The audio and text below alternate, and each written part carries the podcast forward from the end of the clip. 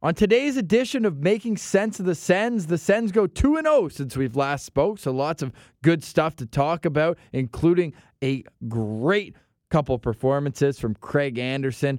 We do, however, unfortunately have to address Brady Tkachuk's injury. He'll be out for the next month with a torn ligament in his leg. We've got some new segments. We've got the 401, we're going to call it now, but we're still up for debate for the name. So if you got a good idea, send it our way. It's a B Send segment. Pillar and I were at the game, Prairie Fire on deck, and an interview with Sens prospect Jonathan Gruden.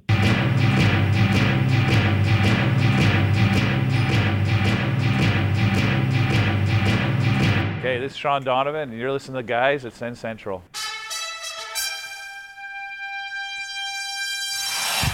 What I like about our group right now is we could easily be afraid of games like that. We could easily sit back and, you know, let our youth take over in terms of our inexperience as a group. But, you know, the message in here is let's go get it. Why not? We have nothing to lose. Let's just let's go get this game. We're at home.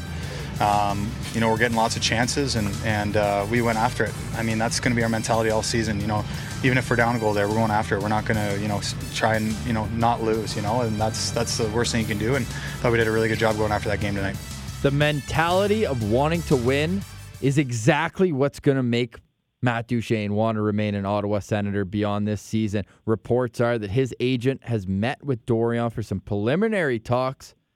Hey, Pillar and I actually saw Dorion last night in Belleville. We'll get to the B-Send stuff, including a new segment. Are we calling it on the way home? I don't know. We'll think of a name, or if you have a good one, send it our way. We've got Prairie Fire. And next up in our College Send series, Senators prospect Miami of Ohio freshman Jonathan Gruden chatted with Parley this week. Lots of great stuff. All that and more coming up in the Chris DiDomenico episode, episode 49, nonetheless, of Making Sense of the Sens. I'm Ross Levitan in the TSN studio, and over the phone, we got Chris Parliament. Hey, what's up, boys? And Brandon Pillar. Hey guys, yeah, let's definitely go with Dito. I miss that guy. Yeah, well, we could also go with Freddie Claesson, who wore that in 2016 before he switched to number 33. Also, Chris Kelly in 2004 before he got a, a real number, you could say. Now, boys. Captain Canada, Chris Kelly. exact Captain Canada and now member of the Sens development staff. And the Senators, I was going to say they had an amazing week, but now it's just a newsworthy week because those back to back home wins against the Kings and Stars were all what Senators fans could have wished for. But now the news that Brady Tkachuk's going to be out at least the next month with a torn ligament in his leg. Now, I, I want to circle leg because it's not knee. So we saw him, he's wearing a walking boot, so no knee damage, which is important because if it was knee, a month is not even close. No surgery required, but that's a huge blow. Parley, how wild was it that he finished that game and scored the game winner?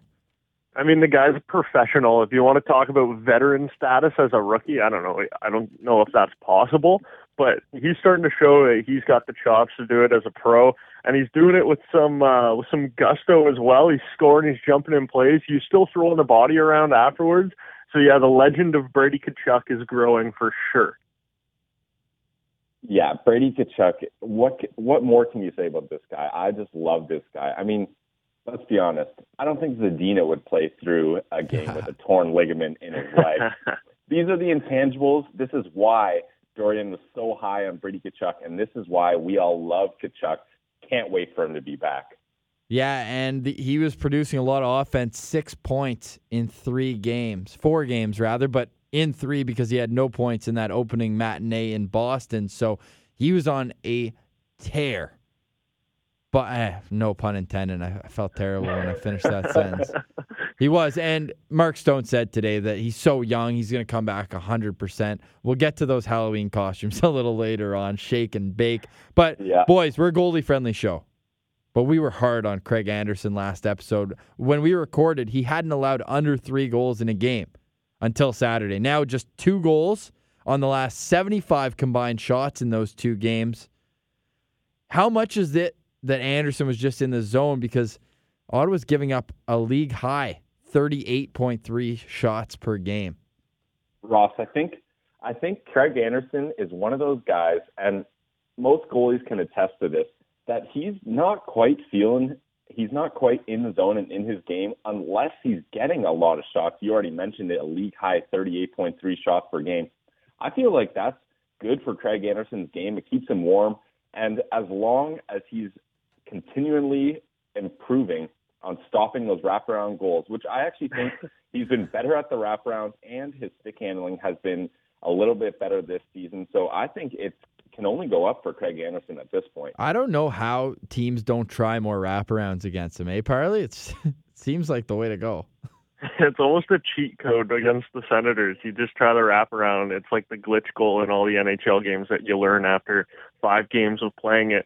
But with Craig Anderson right now, of course, we talk about the wraparounds because that's something glaring in his game. But if he keeps playing the way he does, I think I'm going to have a hairline like his pretty quickly. That skate save he made, like So I'm all sick. for old fashioned hockey, but w- come on, just keep the pads on the ice. It's a butterfly league now.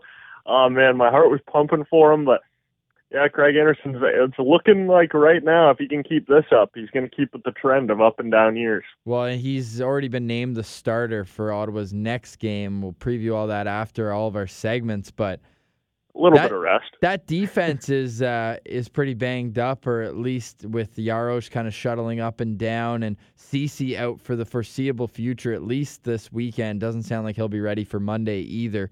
Um, we saw Ben Harpur, who again a guy we were hard on, a guy we thought had a bad camp, was only here on a one way contract, but he stepped up not only on his defensive play, being more physical, but we've actually seen him make quite a few nice, like tape to tape outlet passes.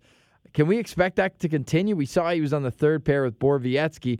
Now, personally, I'd like to see one of Lajoie or Wideman with one of each of those two guys, just a proven puck mover. Funny saying that about a 21 year old in Lajoie, but he just looks like so mature, mature for his age. So, how would you guys like to see the defense to shake out in the next couple of games? Ben Harpur's stepped up and done exactly what he's had to do in this absence. And I think when you get guys like that, kind of the fringe guys, especially if they're on a one way deal where, hey, we got to keep you here to play, so you got to go out and show it. I think he's in the mentality right now of, I got to just stay in my own game here. And I think that's the effectiveness that we've seen his ice time grow with because you mentioned it. He's playing physically, he's stepping up in the neutral zone. But I thought he's had a great stick in the last few games. And not just breaking up passes and stuff like that, but I thought Jamie McLennan had a great game the other day between the benches, pointing things out. And one of the things he pointed out was when there was a player going to the net, he had a shot and he had beaten Harpur in what was body positioning, and Harpur was a little slower in the foot race. But Harpur's reach, he used his stick, and it was the way Noodles said it was. It was great stick on puck, and I thought that was a great thing to point out. And that's been a big part of Harpur's game so far is being able to stick with players with his reach, not so much his feet, but still being able to make quality play in his own end. Yeah, I, I agree, Parley. I think Harper needs to realize the reason the Sens fell in love with him so much is that size. Use that size. You're, he knows he's not going to beat almost anyone in a foot race. So use your reach, use your body. Just all he needs to do is continue just making safe, smart plays, and I think he can he can have a solid time on that bottom D pair if he can continue to be consistent and not go back to what we saw from him last season. So he had played. And if your toolbox is shallow, use the tools you have in there effectively, and that's all you got to do. Well, it's Yeah. never never too late to add to your toolbox either, because we saw early in that first game that he played this season, he took Alex Iafallo out with his head down along the boards, and I think that set the tone for the game. It said you're a big team. We know that you've you're built your brand on being that that brash team that's physical. Well, well, you're not coming in to, to the CTC and dominating our us on the body. So that was really good of him to get engaged physically early on. I'm sure that after over a week and a half without a game, he was kind of uh, nervous, I would say, for his first couple shifts. So to calm the nerves and, and kind of set the tone for the game, I really enjoyed watching him do that. Are we worried that this team looks a lot better defensively without our quote unquote new number one defenseman, Cody Ceci, in the lineup? Because I feel just fine. I know it's it- it's crazy.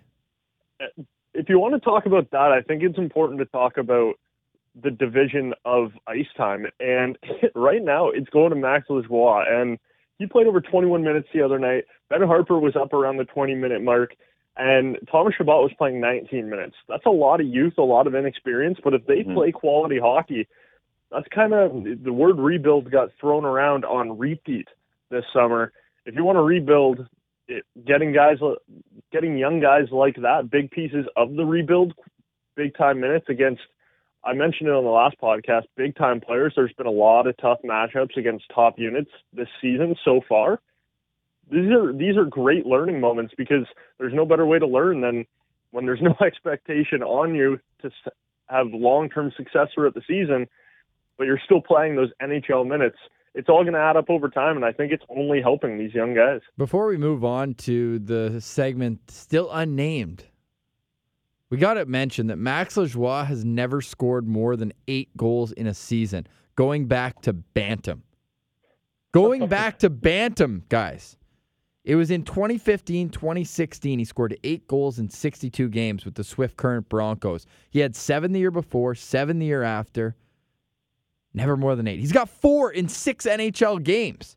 This is ridiculous. He's a team leader for the Sens in goals. Like who? We didn't even think he would get a spot on the on the lineup for the Ottawa Senators. We didn't even really contemplate that in the off season, and now he's leading them in scoring. What a world! Yeah, And, and, you want you to talk about maturity? Sorry, Ross. no, no worries. Brent Wallace had him in an interview in the last broadcast, and he was saying that he or he asked him, when you jump up in the play like that, is this chances you're taking, or is that confidence in your game that this isn't a one-off chance? I may have a quality play out of this, and I may score here. And I love Lajoie's answer. He said, "Yeah, I am confident right now because the guys around me and the coaching staff are giving me these opportunities and saying this is part of your game. Go out there and execute." And right now, he's playing with confidence and he's able to execute because he's playing freely. And I think that's a huge part why he's the Senators' team leader in goals. And how funny is it that he's almost overshadowing the fact that Thomas Chabot is over a point a game as well? Like, Yeah. like Thomas Chabot is the prize possession of the 2015 draft class. Max Lajoie went in the fifth round, so it's just crazy to see that. So Pilsy, I- throw it over. Like, how how do you want to explain this segment? Well, I mean, this is this is some bare bones broadcasting. We literally like that. We just finished our game. The Belleville Senators banked the Binghamton Devils five to two, and we just got in our car, turned on the mic, and drove home and chatted. So I don't really know what to call this. I don't want to call it on the road because we're covering home games. It's kind of confusing. It's almost I don't know. ironic, though. Yeah, sure. If you want to be ironic about it, then yes, we're on the road covering the home games.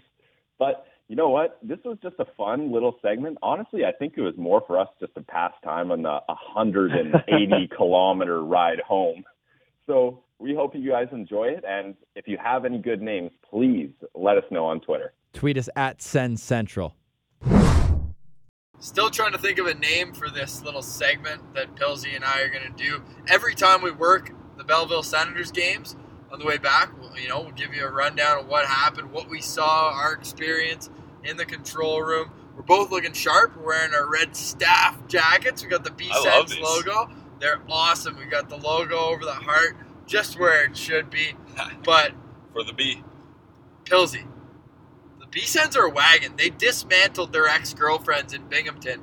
5 2, the final score. It was 5 0 at one point. Yeah, really, uh, the Devils pretty much just snuck two in there at the end. Not much chance for McKenna on the second one. That was a tough play, but uh, 5 2 is a great opening night score. And Ross, how about two tilts, too, for the home crowd? Yeah, and you mentioned the home crowd. It was a packed house, and fans were there early. So we got there just after 3 o'clock, and the red carpet was out.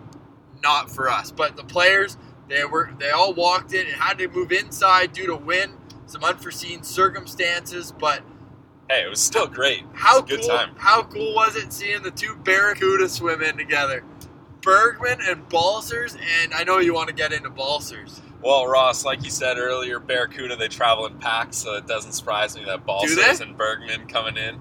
Um, or at least I'm assuming so. I don't I don't know. I'm not a Barracuda Fish expert. are weird. schools. Um, but Balcers, he has fit in so nicely, especially with new head coach coming in there. Finally allowing the top line to be young, developing players like Balcers, Chlapik, and Batherson. So Balcers has been feasting on this top line and playing great in that new Belleville Senators uniform. Yeah, and he's doing it in multiple different ways. You saw the skill in a few of his highlights leading into the training camp after the trade, but he's a little grittier. He finishes checks and he, he's got a nose for the net.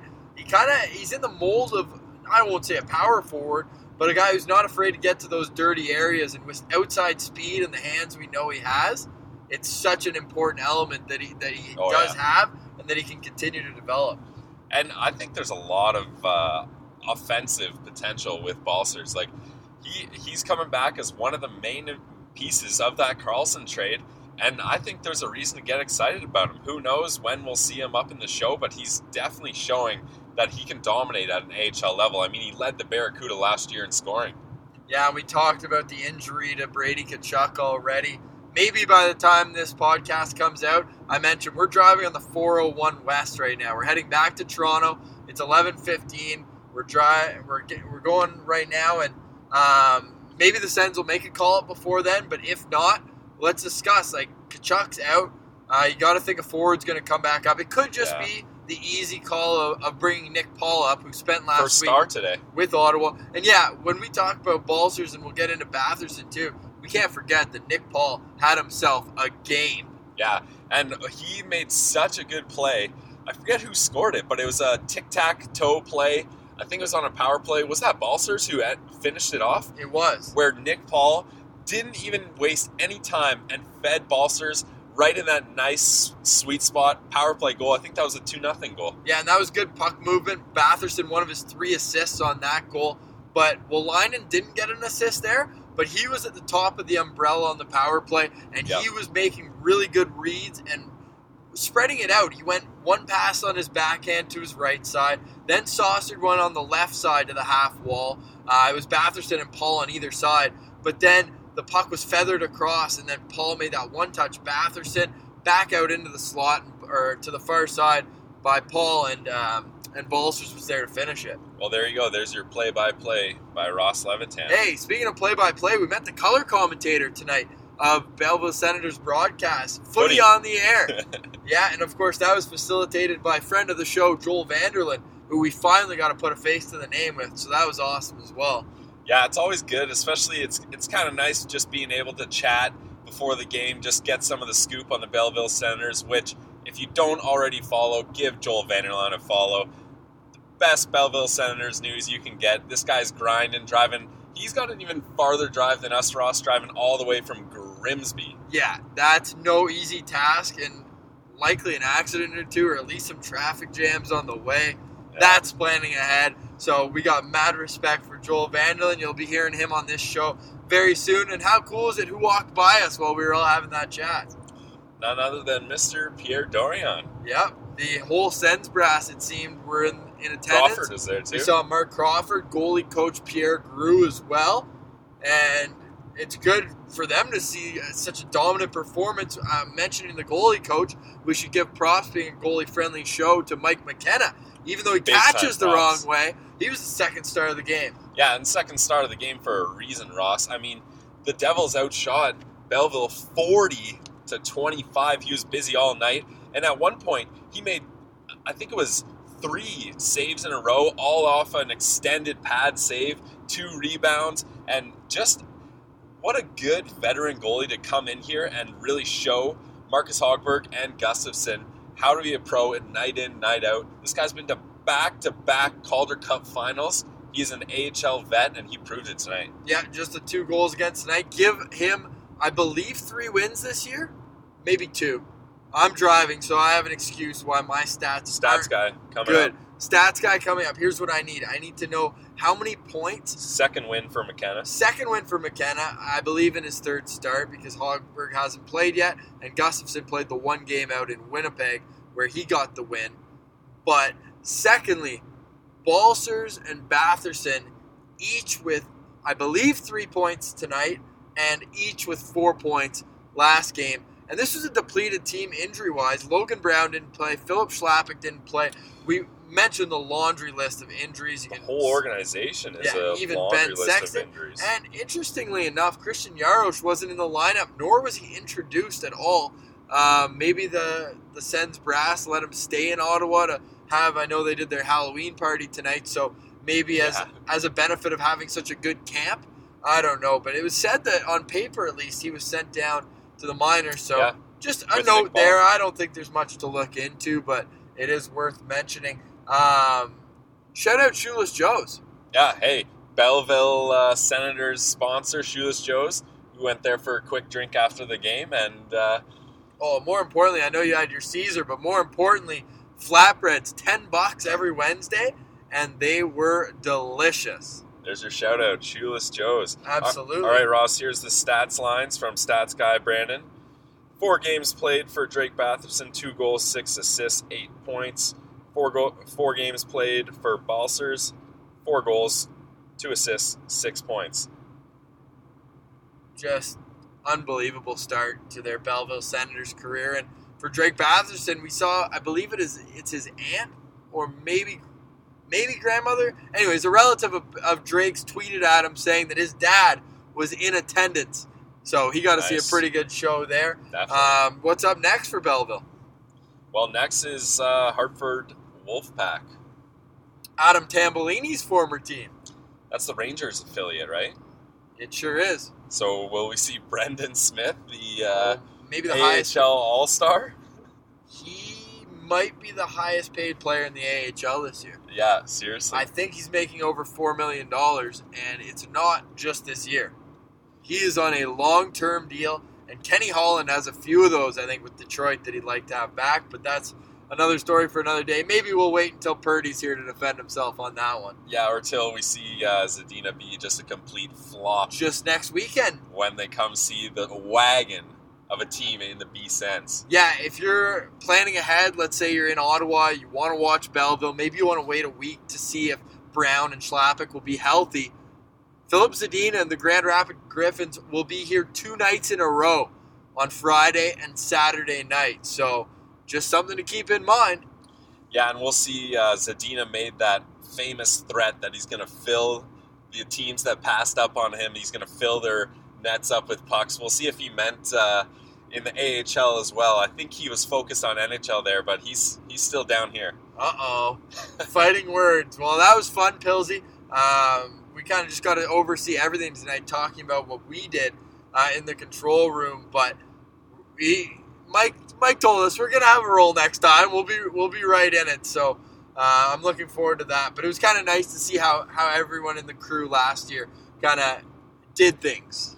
Yeah, yeah, it was uh, it was good to get a chance just to see how things work and how the team works, and we're stoked to be doing this probably at least 30 more times this year, and we're going to see a lot of good B Sens hockey. And just in this amount of time we've been talking, we've almost gone 40 kilometers on our way back. So. Only 120 more to go. Yeah, exactly. No problem. Hey, it's all for the love of the game, and I can't say enough. So, hey, as long as they're making quick wins and doing this, makes the drive pretty easy. And All right, so you can expect that each and every time Pilsy and I go to and from Belleville for their home games. And if it's in between episodes, maybe we'll just release it as a separate entity. We're going to keep it at 10 minutes. We're not going to go over that, but just a fun thing. You know, we, we've got eyes there. We're there. We may as well kind of uh, let you guys know what we saw. And, you know, one of the things is you're going to see a lot of those players coming up and down with the shuttle back and forth, being so close to Ottawa. And you saw that because Nick Paul got sent down. He was with the Senators for the past week, but he made an impact. And I think he should be the call up because he was already there, didn't get an opportunity. He's older than these other guys who we mentioned in, in the segment have had unbelievable starts. And it's his time. And he looked unreal last night. Yeah, you want to mention Nick Paul? They were talking about it on the broadcast again. It was Jason Spezza's. He was back, and uh, we all we talked about the Mark Methot return, but there's also Jason Spezza coming back. And when you look at that deal, I mean, Nick Paul is showing right now he still is a, able to be a playmaker and make a difference and make an impact on the score sheet. And he's still young, so the Senators keep having to give this guy a shot. And I agree, Nick Paul should be the call up. But this is a very tough pill to swallow for Logan Brown because you have to imagine that he's going to be the next guy on the ladder to make that step up to the NHL. But a tough injury at a tough time. And right now I feel for him because Logan Brown, I think, would be the next guy up. Well, but, Chlapik as well, who's also Yeah. hurt, hurt day to day. Yeah, it's. I mean, uh, sometimes when it rains, it pours. We're used to that as uh, being around the Sens this this year, but I mean, tough times for Logan Brown and yes, Filip Chlapik as well. Yeah, that's what I was going to mention, Parley. He, Logan Brown's not the only one who's missing out on a very prime opportunity. Chlapik also having having spent uh, a cup of coffee in the NHL last season. But honestly, I I agree with you, uh, Ross. Nick Paul is probably the guy who's going to get the constant calls up and down. But man, have I been impressed with Rudolph Balcers. We talk about a little bit on our little road segment, but he just looks so good, and I think he's got a lot of offensive upside, and I just can't wait to see more of Rudolph.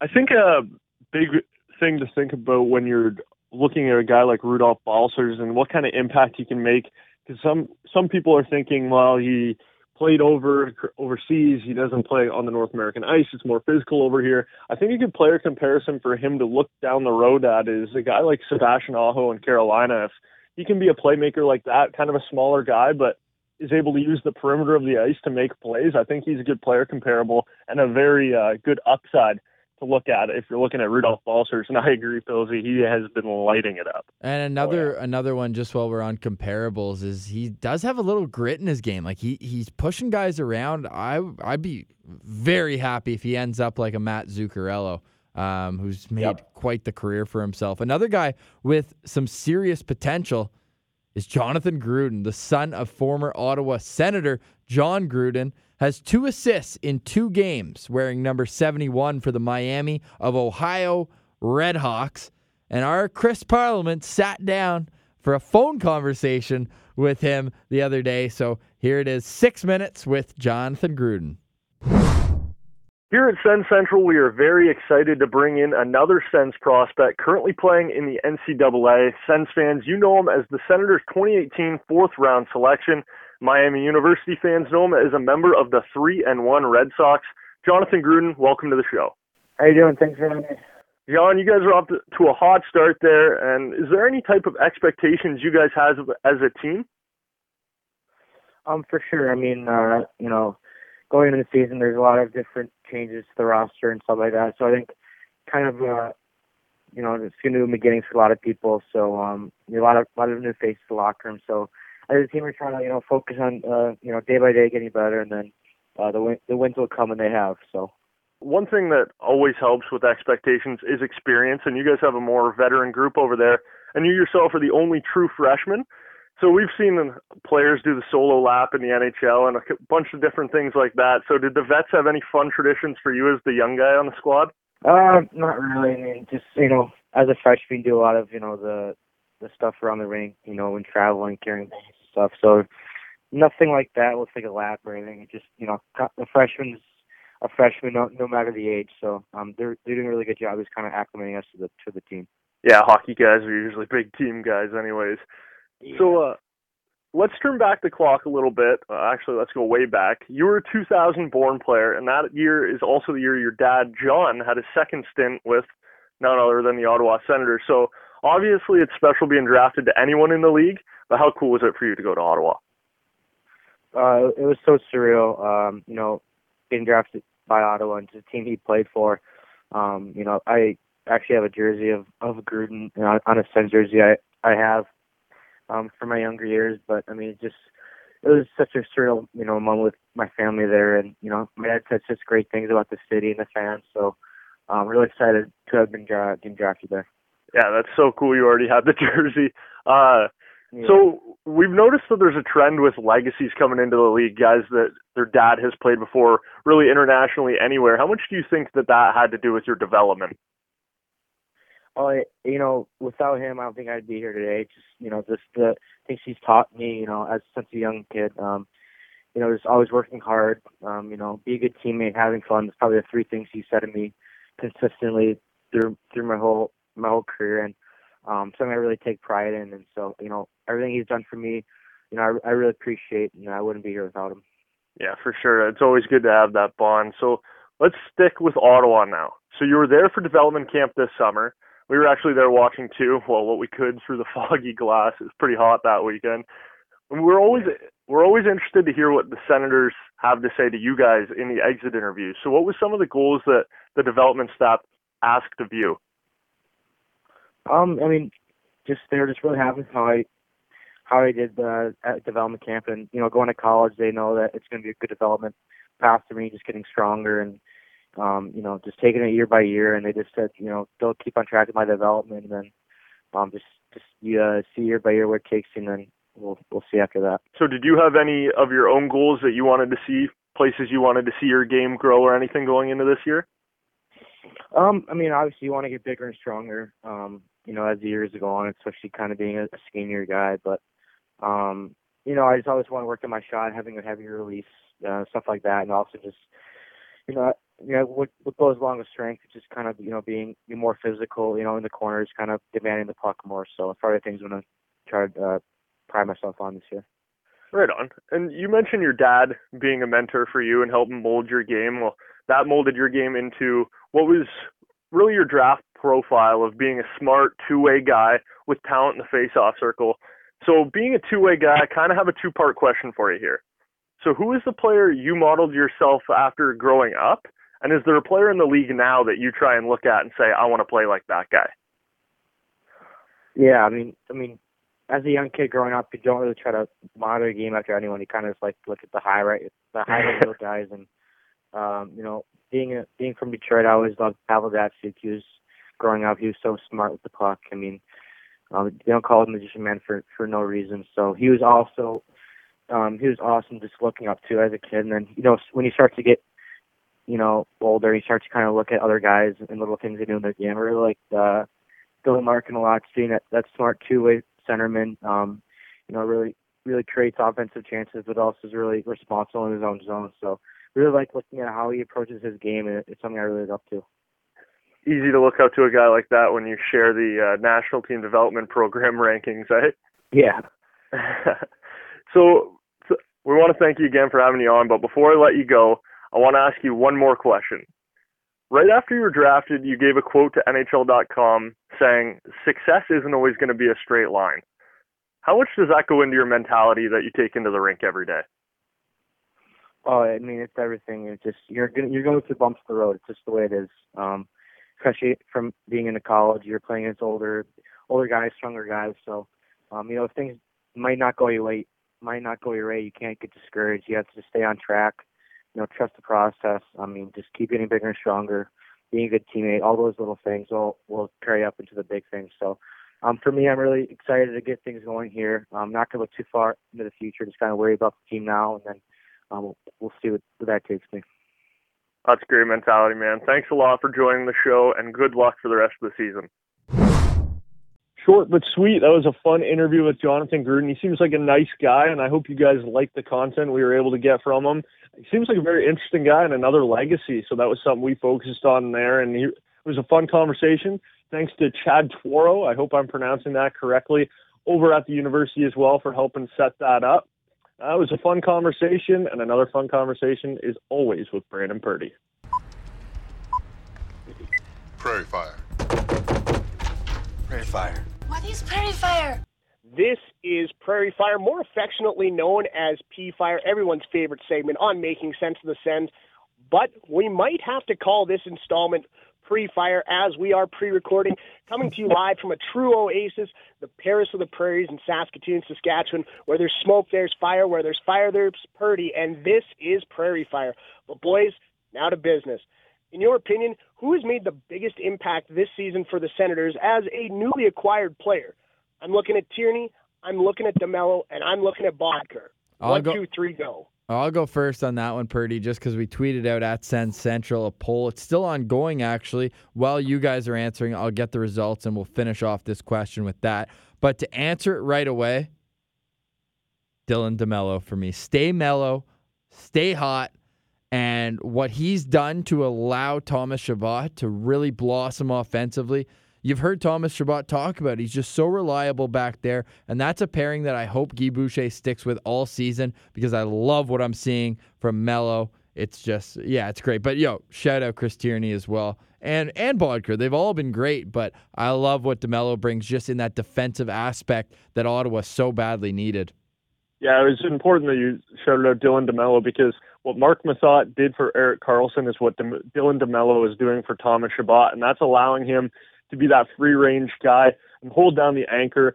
A plus eight is more than what you could hope for out of this guy, and more than really what you could ask for. He's doing so well back there, and I think he's a big reason that Craig Anderson is playing so well and as has the save percentage he has because he's a key component in keeping everything to the outside, and that's something the Senators have been able to do very well.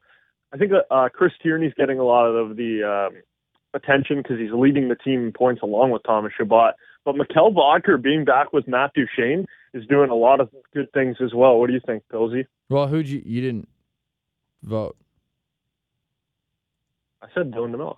Okay, it's funny because you retweeted and you said I voted for Tierney. Opinions change. there you go, Pilsy. Who you got? Hey, well, I'm left at the bottom of the barrel, but hey, bottom of the barrel isn't that bad when you've got Mikkel Boedker, who I actually think has more offensive op- upside than guys give him credit for. I know he hasn't hit the 20 goal mark in his career, but I wouldn't be surprised, honestly. Like you said, Chris, he's got really good chemistry with Matt Duchene, and if he can have a full, healthy season and really build on that chemistry with Matt Duchene and get lots of good power play time, I wouldn't be surprised if we see him with the 2020 season 40 points, 20 goals, 20 assists. That'd be awesome. And it's not just the points that he brings to the table as well. He's able to stretch the neutral zone out very well against some tough defending teams just because of his speed. I think he's going to be a good guy for Alex Formenton to learn from because he's able to push the pace and spread the ice out a lot. And I think that uh, his clean zone entries that we know Guy Boucher loves has been a big part of the offense so far because he's able to fly, through the neutral zone and uh, help set up in the offensive zone.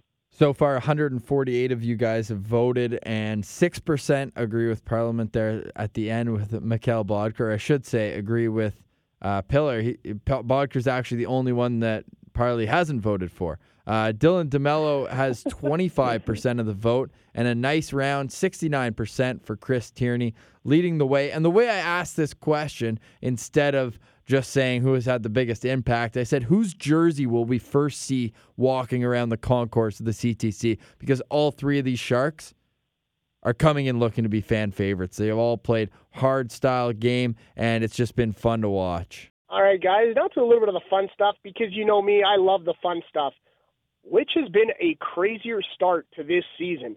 Is that Connor McDavid in on all of the Oilers' first eight goals? He's either scoring them or getting an apple. Nine, Purdy. Auston Matthews, 16 points through seven games.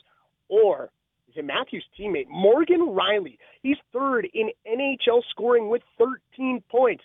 He's leading defenseman. This is crazy. Your thoughts? All right, when do you guys go first? Yeah, I'll, I'll take the reins on this one. Although we all are very aware that Auston Matthews can get off to a hot start on the season, we saw him score four goals in his debut. I did not think he had this hot of a start in him. I've been in the newsroom at TSN for most of the Leafs games, and it's just ridiculous. All all the Leaf love in there, and every single time Auston Matthews scores, it's like a fire drill, and everyone just surrounds the Leaf the Leafs uh, TV and has to see the replay of that goal. This guy's been lighting it up, and most of them all really nice goals too. So biggest surprise for me is Auston Matthews' hot start. Can't feel too great about that, William Nylander, eh? Barley? Kasperi Kapanen making William Nylander look pretty obsolete at the moment. I agree. Auston Matthews has been looking really good, but you know, when you look at Edmonton, you think Connor McDavid has to be the whole team for them to have success. He's literally being their whole team right now.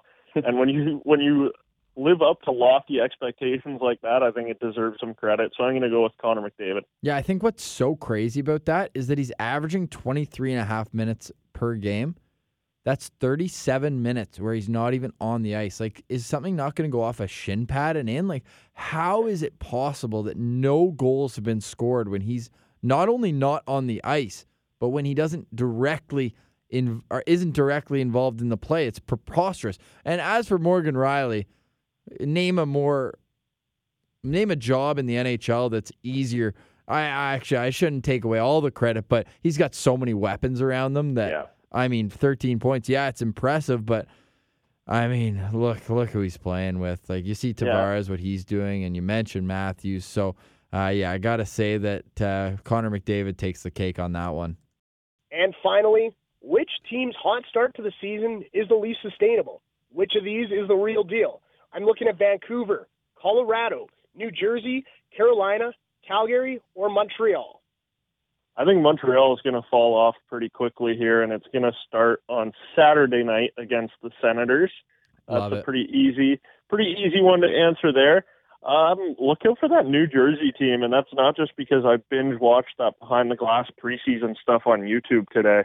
Uh, they're a pretty solid team with some good vets, and they are tougher than nails. Miles Wood, are you kidding me? Against Jamie Benn the other night, those guys are nasty, and I think that they can keep it going all year. Yeah, the one name that stuck out for me, guys, and this is this has been everyone's sexy dark horse sleeper pick for years, the Carolina Hurricanes. Although their third jerseys are garbage, I really think they finally have a team around them. Adding Dougie Hamilton was a nice pickup in that trade. Although they gave up Hanifin, who I think is going to have a great future, but Dougie Hamilton is that top four defenseman you want now. If Curtis McElhinney can keep this up some way, somehow, I think honestly, this Carolina team could sneak into the playoffs and give some people some trouble in the first round. And you know they're going to be focused on uh, details with Rob Bod Brind'Amour behind the bench. Oh yeah, And boys, I was watching a Carolina game the other night. Do you want to hear a wild stat? Yeah. Dougie Hamilton has put a puck on net in 169 straight games. Leads Wow. the NHL in that category. The next guy isn't even at triple digits. Wow. Last uh, last thing I'll say about Carolina before we move on, they were interviewing Rod Brind'Amour here at 10:50 uh, this morning, and they asked about the conditioning. You know, him being known as Rod the Bod, if he changed up anything, and he said no. But the one thing is, I made sure I could do it because if I can do it and these kids can't, then we have a problem. yep, that's fair. So I love that. All right, Purdy, what's your last one? Thanks, boys. It's been a blast. We'll catch y'all next week for another installment of Prairie Fire. All right, he didn't have a last one, so there's that. Um, all right, well, I'm going to explain Sens, Sens Central standouts, which uh, you'll get on Twitter at Sens Central after each and every Senators game. So it's it's pretty simple, but I'll just explain it once so that we've all got it. So each game, the four of us, depending on if Purdy watches or not, will give our top four Senators performers of the game. Hopefully, these are tough decisions because there's so many, not because we're trying to fight to get one or two. Any player who appears on two or less will be included in honorable mentions, but if we all have them, then they'll be included in the main part, which will then expand on their box score, why we have them where they are. And this is just a specific game by game. So it, streaks, they go out the window for this. It's who impressed you in this one moment of time. So uh, we do have it. You can look for the last two games, and we're going to continue that on. And we're going to have a monthly leader- leaderboard, I think. And at the end of the season, whoever's up first, you know what they win, boys? Let's hear it. Our respect. Woo! Yeah, I know. Yeah, Ross, we're gonna have to we're gonna have to change the template of that send standout because I think Brady Tkachuk was just automatically one of the three every single game. So now I guess that third spot's finally open. Yep, it Yeah. sure seems like. And maybe the Calder race as well, although Elias Pettersson, Elias Peterson, whatever he wants to go by now, um, he's, he's also out with, of course, the concussion that uh, was on that Matheson hit, which we don't have to get into, but oh boy, uh, soon it's going to be flag hockey. Um, four nights off between games, so the Sens took advantage. I'm sure everyone saw Instagram was out of control last night. Party at Grandma and Grandpa Pageau. So I'm sure everyone saw the costumes online. So my question, I'll start with you, Parley, because I already know Pillar and I were together last night and spoke about it. Which one was your favorite? I mean, I was a huge fan of Talladega Nights, so that's a special shout out for me, and especially because they're all living together. I think that's hilarious.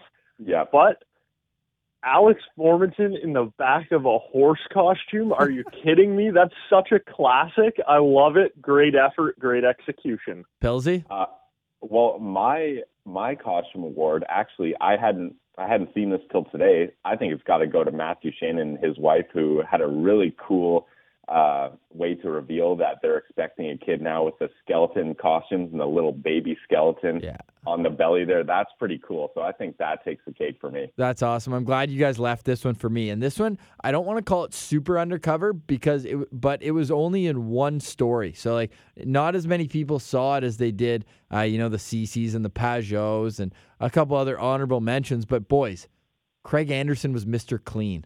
Yeah. Like, could you have a more appropriate looking guy to be Mr. Clean?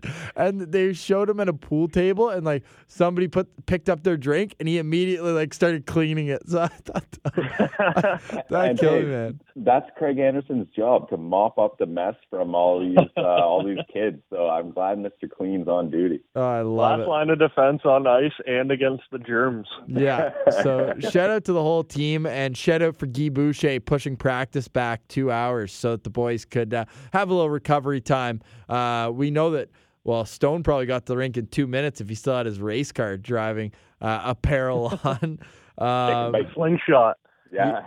yeah, and another shout out as well. We knew going in that one of the reasons Boucher was keeping his job was because they were going to practice more. But the Sens have only had their mandated days off. Other than that, they've been on the ice every day, and I do think that'll pay dividends. As we mentioned, the four days off, but that leads up to the first rivalry game between the Montreal Canadiens and the Ottawa Senators. That's on Saturday. Then on Tuesday, Ottawa finishes this season long five game homestand against the Boston Bruins. Then they'll travel, but we'll be back before the Friday game when Ottawa begins a three game road trip through Colorado, Las Vegas, and Arizona. Ryan Dzingel should be good for Saturday. Coach Boucher says he should know by by Friday, so tomorrow. Uh, Formenton, Ceci, still a ways out. Formenton skated today for the allotted amount of time that they wanted him to, wearing a non contact jersey. Ceci is skating by himself. McCormick might be available. I hope McCormick plays on Saturday because I know Brady Tkachuk was going to cause havoc. And I feel that Max McCormick can also kind of stir the pot in that same sense. What are you boys most excited about here going into this weekend stretch? I'm excited to see how Thomas Chabot continues to grow against the top line matchups. And I've been a bit of a broken record on how tough some of these top line matchups were. We talk about Boston, Dallas, LA's got a big top line out there. So seeing these guys grow against those guys, and I think he had a good game against Dallas. Shutting down Radulov was definitely the highlight of the night for me on that kind of partial break for him. He just stood him up and shut the play right down. I think it'll be fun to see if he can bring some offense to it against maybe a weaker team in the Montreal Canadiens, and then right back to the gritty stuff against Boston. And hopefully, there's a little better of a showing shutting down that top unit this time than uh, last time. Oh, they've been Boys, uncontainable. the game that I'm circling right now, and I think this game has a lot of underlying importance.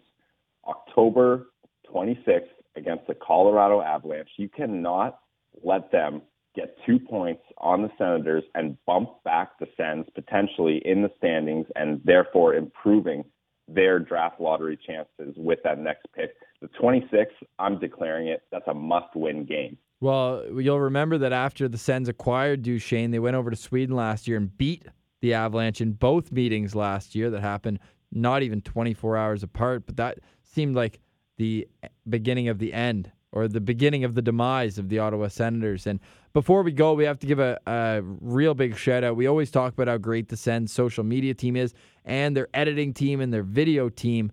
Well, they put on quite the tribute for Ray Emery, and it was awesome that Jason Spezza was there. You saw he was emotional on the bench, and good on Jim Montgomery for recognizing that. And I think he gave him the next three shifts off. I was I was kind of watching. I was going to say, you know, there's obviously the TV timeout then, and they waited until after the next TV timeout uh, for Spezza to get on the ice. So giving him some time because we know that their relationship goes back. And there was the one moment, it was early on in the video, where it was Spezza with that goofy smile and Ray Emery uh, talking to each other. And, and then they cut from that to Spezza to show him on the bench. And uh, yeah, if you boys want to mention anything that, that stood out to you from that moment, and, and of course the anthem too, right? Yeah, absolutely. Uh, it was a great job by everyone involved with that Ray Emery piece. Um, a big moment for me was seeing the pictures from Jason Spezza's wedding. I think they were shown later on in the broadcast, and seeing, um, you know, Brian McGrattan, who definitely dealt with some devils in his career, and Ray Emery and Jason Spezza, and they all looked happy and healthy at the wedding. And I think that that was uh, good for everyone to see the good times of those trio, that trio hanging out and uh, having a good time. And that was probably Ray Emery at his uh, one of his happiest moments. So it was good to see that as well. I think for me, that in that video, the moment that really kind of touched me was when Ray Emery is on his second fight in that Buffalo Sabres game. I forget the guy's name. Peters? Andrew Peters. Yeah, Peters. Right after he just fought the goalie, and you just see that that little grin sneak out from Ray Emery, and I feel like that was Ray Emery at his prime. That's why he loved the game of hockey, and he put on a show for Sens fans, and he'll always be remembered as one of the greatest goalies in Sens franchise history. Yeah, and I mentioned the anthem. That was his ex-wife or ex-girlfriend, Keshia Chanté, who's uh, from Ottawa and is a very uh, prominent, probably a Juno winning artist, maybe even uh, some awards in the States, but she sung the anthem wearing a Ray Emery jersey. So that was a great moment. And just to end on a positive, we don't want to end uh, in a depressing. I got a little story when you mentioned Andrew Peters' name because that game with the brawl, I don't even have to explain more. The, that was the first of a home and home. So Buffalo played in Ottawa on the Saturday. I believe that was a Wednesday game. And I was at the game, and the guy who was sitting right along the boards, and it just was perfect because obviously McGrattan, who wasn't in the lineup in that first game, was in the lineup for one reason. So they they go toe to toe, and there's a picture somewhere on the web. I, am gonna have to try to find it, but um, there's a sign being held up right beside the fight that says the Sabres have little Peters. So I I thought that was great. So the Senators, they had a great week, couple divisional matchups coming up before they head west. Go Sens go from the heart of enemy territory in downtown Toronto. For Chris Parliament, Brandon Pillar, I'm Ross Levitan. We'll see you next week on Making Sense of the Sens.